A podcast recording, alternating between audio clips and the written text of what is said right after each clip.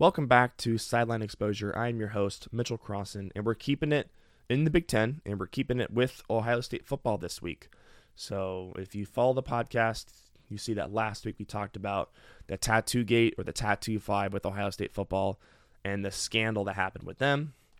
This week we're bringing it back into the modern day with a look back at the 2021 season for the Ohio State Buckeyes. So let's dive on in which at a glance was another very successful season for the Buckeyes, who finished as the fifth ranked team in the country with an 11 2 record, ending the season successfully over a come from behind win over Utah in the Rose Bowl. Now, most fan bases won't ever complain about an 11 win season, and Buckeyes Buckeye fans didn't complain per se, but they did seem to dip below expectations last year in the eyes of not only the fans, but the coaching staff as well. So early on in the year, Ohio State lost their second game of the year at home to the Oregon Ducks, which was a top 10 matchup at that point. They then finished out the regular season with a loss on the road in the snow to their main rival, Michigan, which is a big no no. Now, the game against Oregon was highlighted and seemed like it could be a game that Ohio State could lose, and they did. But it seemed like that they had fixed a lot of their problems, especially offensively, throughout that year. So the loss to Michigan, you knew it was coming. Ohio State hadn't lost to Michigan since the 2011 season, right after that scandal took place that we referenced in our previous pod last Sunday. But lo- losing to your main rival is never a good thing, even though it seemed like Michigan was going to win forever. Ohio State couldn't win every single game. But nonetheless, this loss to the Wolverines kept Ohio State out of the Big Ten championship game for the first time since 2016 and that was the year when the Buckeyes lost to Penn State on a blocked field goal return for a touchdown. So that was even kind of a weird game itself. So Ohio State is the king of the Big Ten. They are still the king of the Big Ten, even though they lost to Michigan.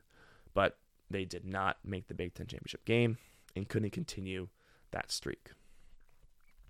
So this also kept Ohio State out of the playoff. And any hopes that they had of trying to compete for a national championship was out the window, and they had to settle, I guess, settle for the Rose Bowl.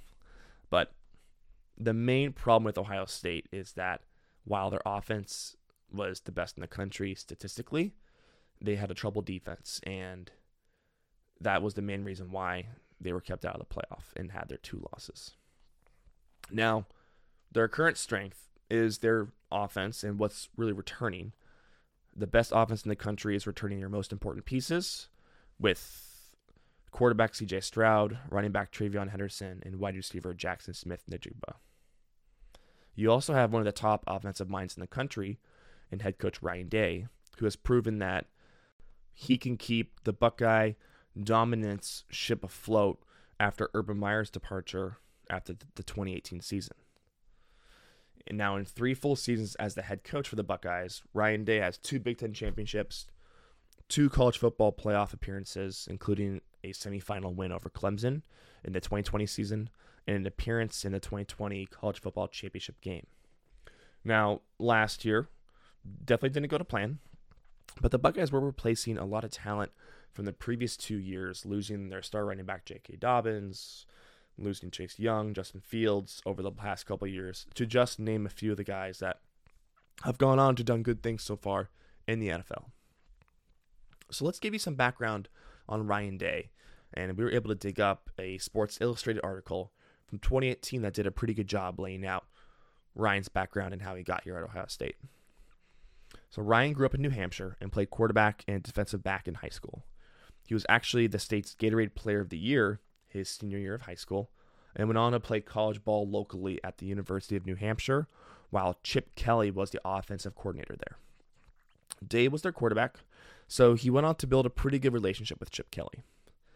After finishing his playing career in 2001, he began his coaching career in 2002, coaching the tight ends at New Hampshire. And according to Sports Illustrated, and me being an Ohio State fan, this is interesting, but I actually didn't know this.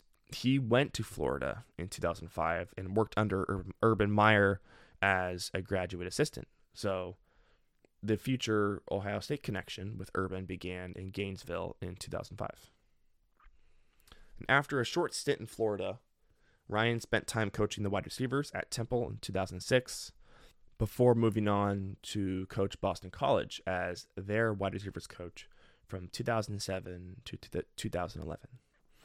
Day then found his way back to Temple in 2012, returning as the offensive coordinator and quarterbacks coach for just one season in 2012, before bouncing back to Boston College for two seasons as their offensive coordinator and quarterbacks coach. So a little bit of back and forth between multiple programs for Ryan Day, but working your way up as a college football coach, and we've done these deep dives many times now, but that seems to be the norm with college football coaches as you're continuing to work your way up through the system.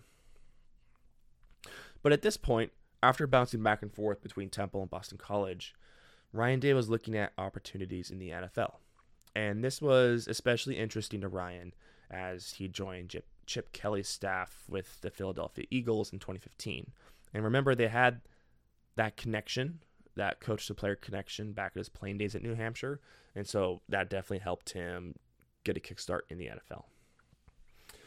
But eventually, Chip left the Eagles for the San Francisco 49ers in 2016, and Ryan went on to, to join him as part of his staff. Ryan was the quarterback's coach for each franchise, and after a couple years in the NFL, Ryan was then hired as the offensive coordinator for Ohio State in January of 2017. At this point, for the Buckeyes, this was really a must get hire for Urban Meyer, and the Buckeyes were just blown out 30 to nothing in a college football playoff semifinal loss to Clemson just a couple of days earlier. That year, Urban's system at Ohio State really seemed to be failing, and co offensive coordinator Tim Beck was not a right fit, and this was especially prevalent at this point. You're also at a crossroads because the game of college football was continuing to change and head in, in, in a new direction of really just offensive firepower. And Urban was recognizing this. It was time for a new change and they started to look for a new, bright, young offensive mind. Now, Urban Meyer is an offensive minded guy himself, and when he joined Ohio State staff and took over as head coach for the 2012 season, he brought the spread offense to not only Ohio State, but he brought it up north to the Big Ten as well. After a couple years, the sport's changing so much, he found himself in that his system was falling behind, so it was even more important that he was able to get Ryan Day. But we stuck with this Sports Illustrated article as I think it's important in Ryan Day's and Ohio State's progression together. But you have to look at really his progression with Ohio State and the Ohio State quarterbacks that they've had under Ryan Day. So for the 2017 season, the first season that Ryan was with Ohio State, the Ohio State offense was led by quarterback JT Barrett, who finished 36th in the nation in passing offense, which are respectable numbers especially since Ohio State finished the 2015 season ranked 100th and the 2016 offense ranked 81st. So definitely a noticeable improvement for the Buckeyes. But Ryan came in and pretty much made an immediate impact. And this was with JT JT Barrett at quarterback, who won a lot of big games for the Buckeyes and was a true dual threat for them. He also holds numerous school records and Big Ten records but he's not nearly as natural of a passer when compared to the other recent Ohio State quarterbacks like the Dwayne Haskins, Justin Fields, and CJ Strouds. JT is really just kind of a dual threat and can make good enough passes when you need him to, but is a threat running the ball as well. So, what was Ryan doing differently with the Buckeyes? Well, for starters, college football was becoming offense heavy. And it's not that you don't care defensively, you just can't stop anybody anymore. And even the college football king, Nick Saban, who is a defensive minded coach, mind you, also admitted this and found himself adjusting to the offensive side of the ball as well. And you, you can go back and listen. We did a, a pod on Alabama previously where we broke down how Nick Saban got to this point how he adjusted his program, and we walked through some of the offensive coordinators that they have hired, including Lane Kiffin. So check that out if you haven't already. But with Ryan Day's offensive mind, obviously he learned under Chip Kelly as they had that relationship. And what Ryan was bringing to Ohio State was a pass heavy spread offense.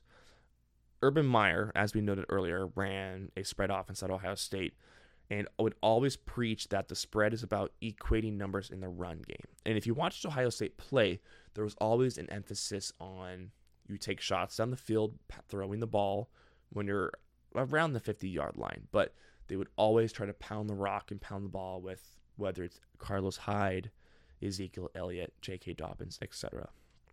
But things change quickly in the world of sports.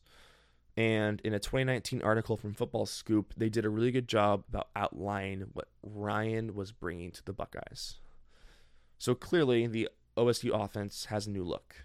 And they were working on really variations of gap and zone schemes, which essentially means that the responsibility can change for players. And these are for their skill players, so like a wide receiver, for instance. But the variation pretty much largely fits in, we'll call it one of these buckets. So, what you do is that you go through these variations in the spring and the summer. So, by the time that the fall comes around and the season starts, you're able to pick and choose and lock in on one of these variations, which helps becomes the game plan for that specific opponent for that week. So, really, this new scheme and this new offensive system is centralized around keeping things similar, but adjusting the responsibilities of players based on how their plan of attack is for that opponent that specific week. So, it's a really good idea if you think about it because you're spending so much time in the off season. All right, here's the new scheme, introducing the, new things to your skill players. And you're going to tell them that based off of what our game plan is, and based off of what our point of attack is going to be, it'll change slightly. But for instance, your route could change under a new variation. But it all depends on who your opponent is. You could have one scheme and one variation for Notre Dame, but if you go out and play Clemson in the semifinal game, you're going to have a different plan of attack and a different variation for your offensive skill players to run. And that is what Ohio State and Ryan Day were bringing to their football program. So let's dive into this bucket concept just a little bit more. And if you've watched Ohio State's offense the last couple of years, you'll see a lot of crossing routes and deep shots down the field, and maybe a little bit of RPOs, which are run pass options, and some small screens. The short passes and screens really seem to be more prevalent with Dwayne Haskins at quarterback. And especially when you had J.K. Dobbins at running back, a stud like that, you were able to hit him with some screens. Deep shots seem to be an even bigger part of the offense when you have the likes of Justin Fields and CJ Stroud at quarterback. And these guys have also had an embarrassment of riches in the wide receiver room while they have been, they have been quarterbacks, and so they've really been able to up these big plays and these big passes for the Ohio State quarterbacks in Fields and Stroud. But like every team, the passing game is going to differ based off of the personnel that you have and also based off of which opponent you're going to face that week. So take the 2018 Ohio State versus Michigan game for an example here. Ohio State put up 60 plus points and probably could have put up 70 if they weren't choosing to take it easy and take a knee late in that game. But the point is, they hung a lot of points up on a Michigan team, Michigan defense that had the revenge tour and was supposed to be getting revenge and had a good team themselves. But Ohio State crushed the Michigan defense by running many crossing routes and taking advantage of mismatches that they saw on tape.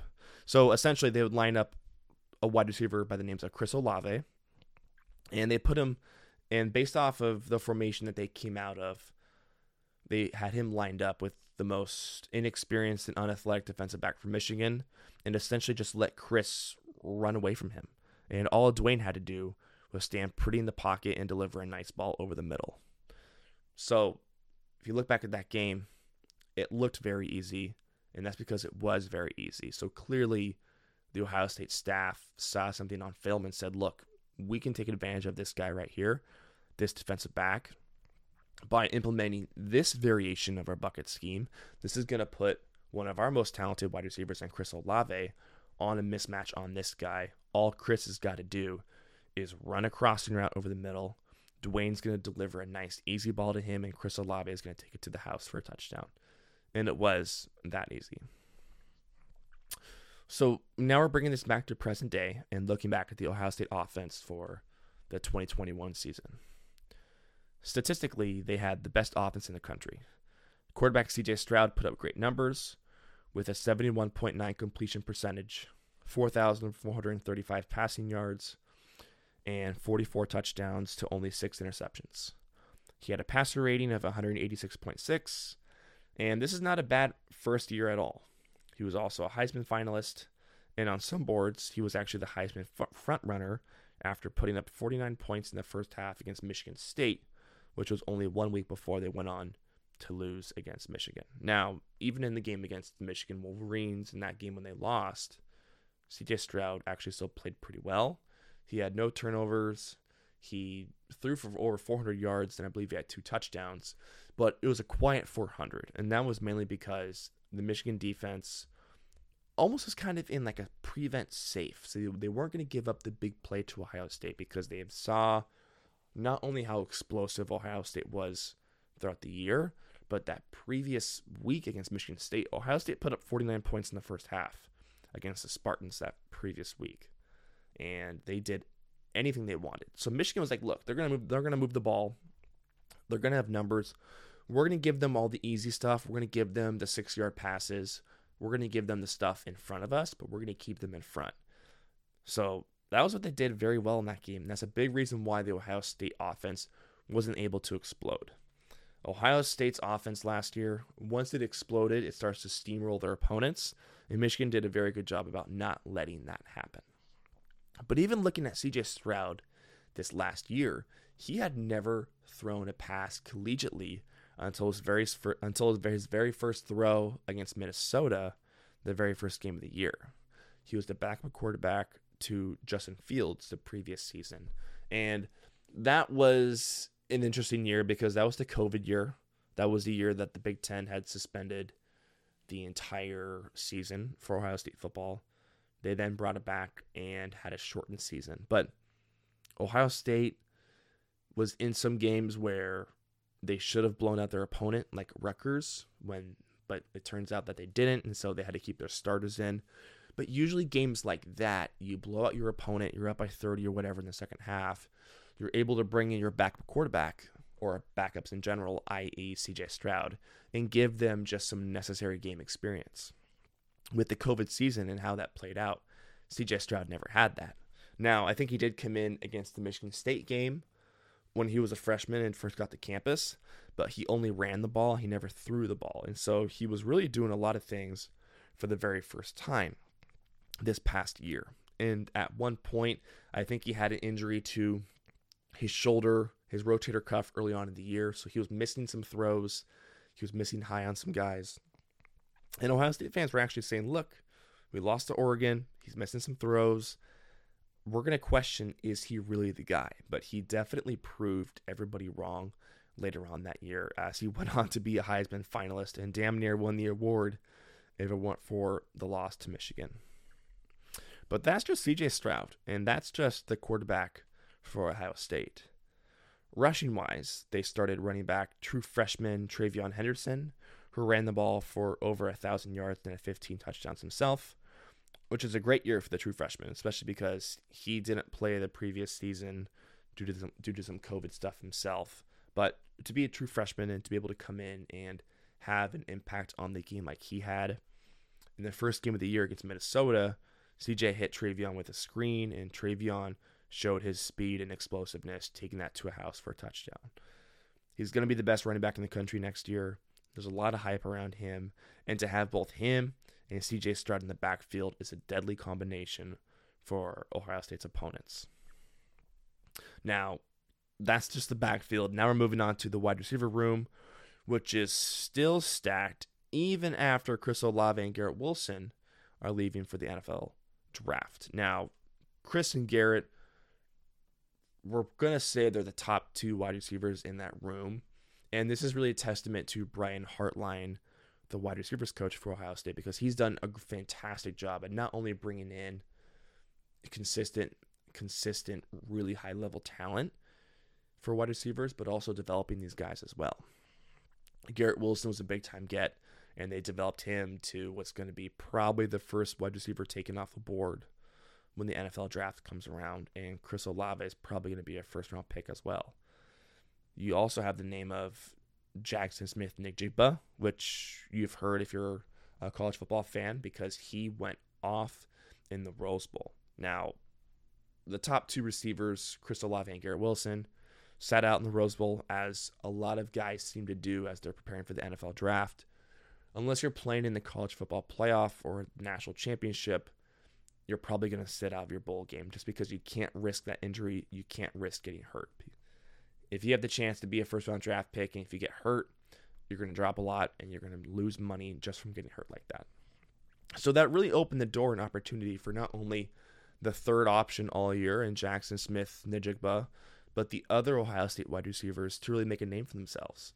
And to just name a few, Julian Fleming, which was the former number one wide receiver in his Ohio State class, and also Marvin Harrison Jr., the son of a former Hall of Famer, who also played in the NFL, his dad, Marvin Harrison. So this is a team that is stacked at skill positions, and the fact that the best offense in the country statistically is returning all of their important parts and all their key players really sets them up well to have a fantastic year.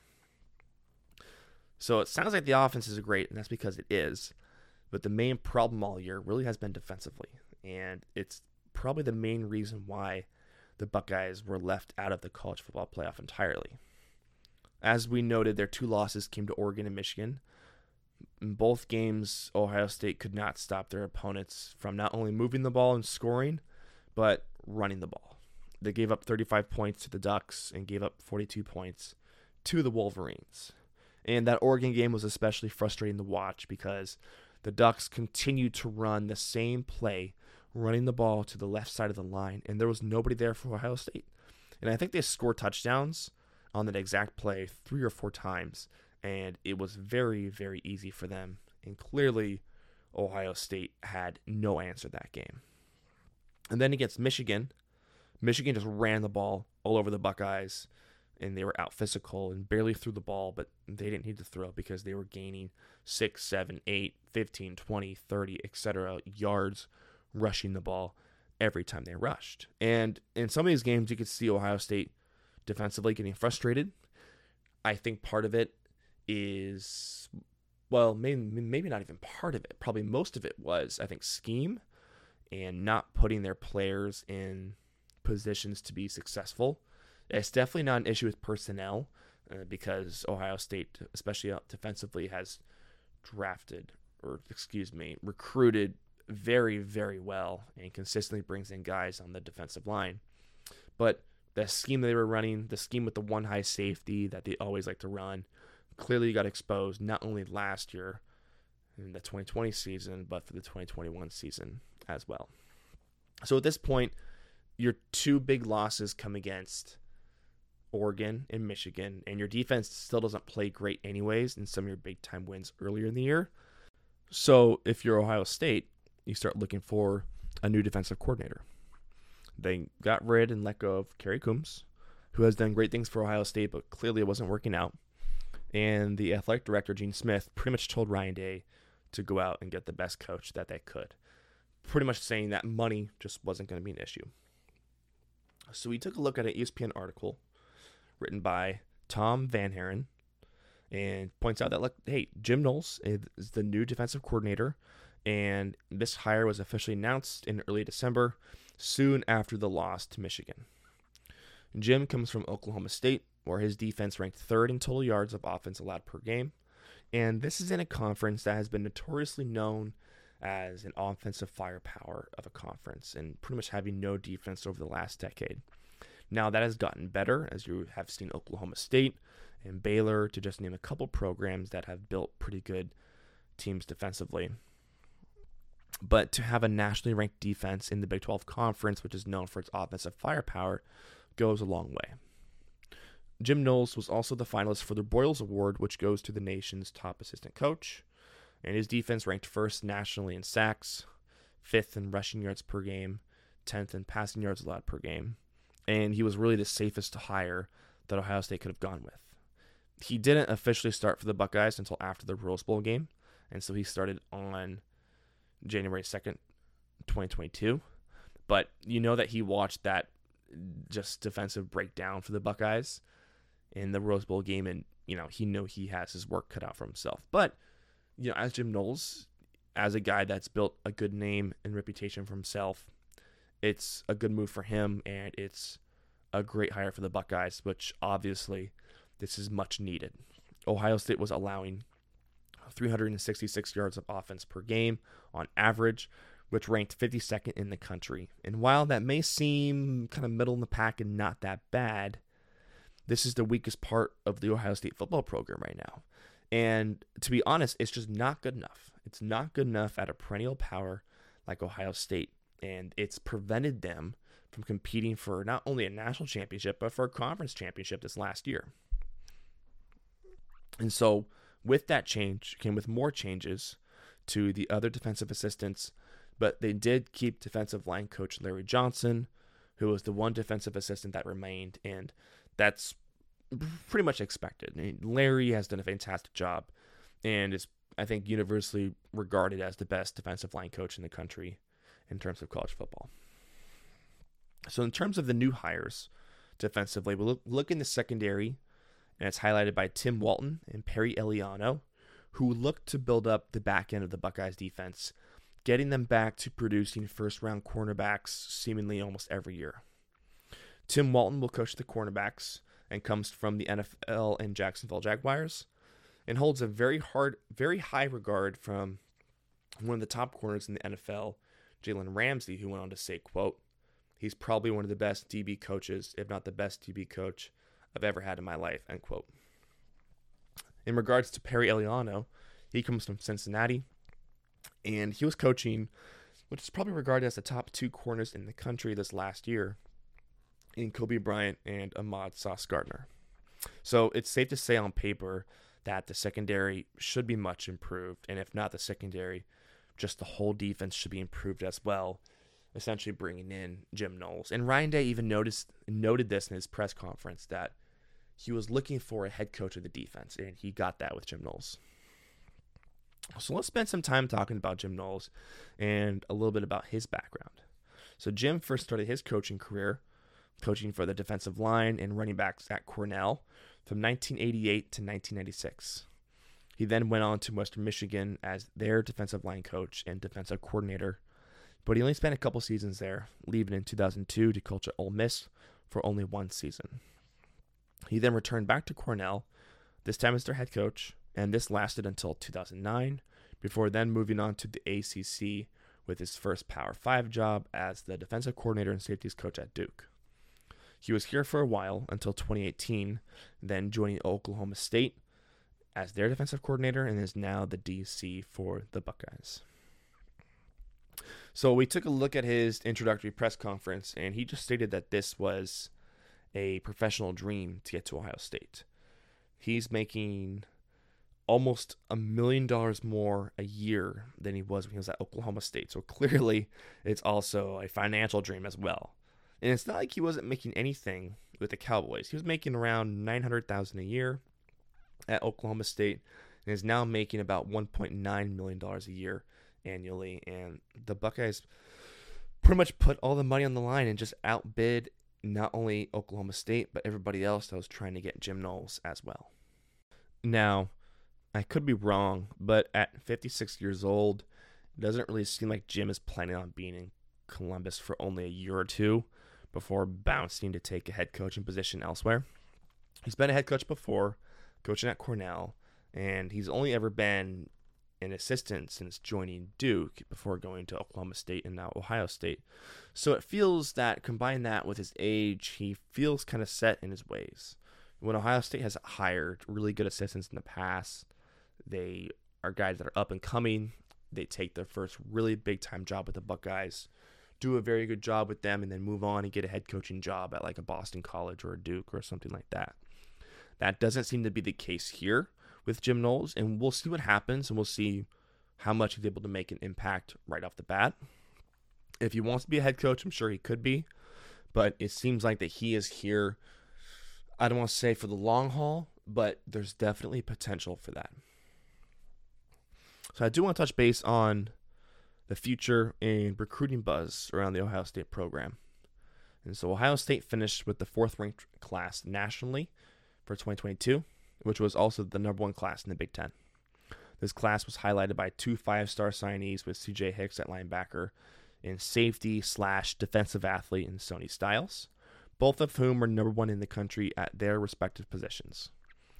The Buckeyes also signed another quarterback in Devin Brown to help replace the departure of Quinn Ewers, which I know was really a letdown for a lot of Buckeye fans, right? Quinn Ewers was a guy that was supposed to be coming in in this class, but I reclassified last year.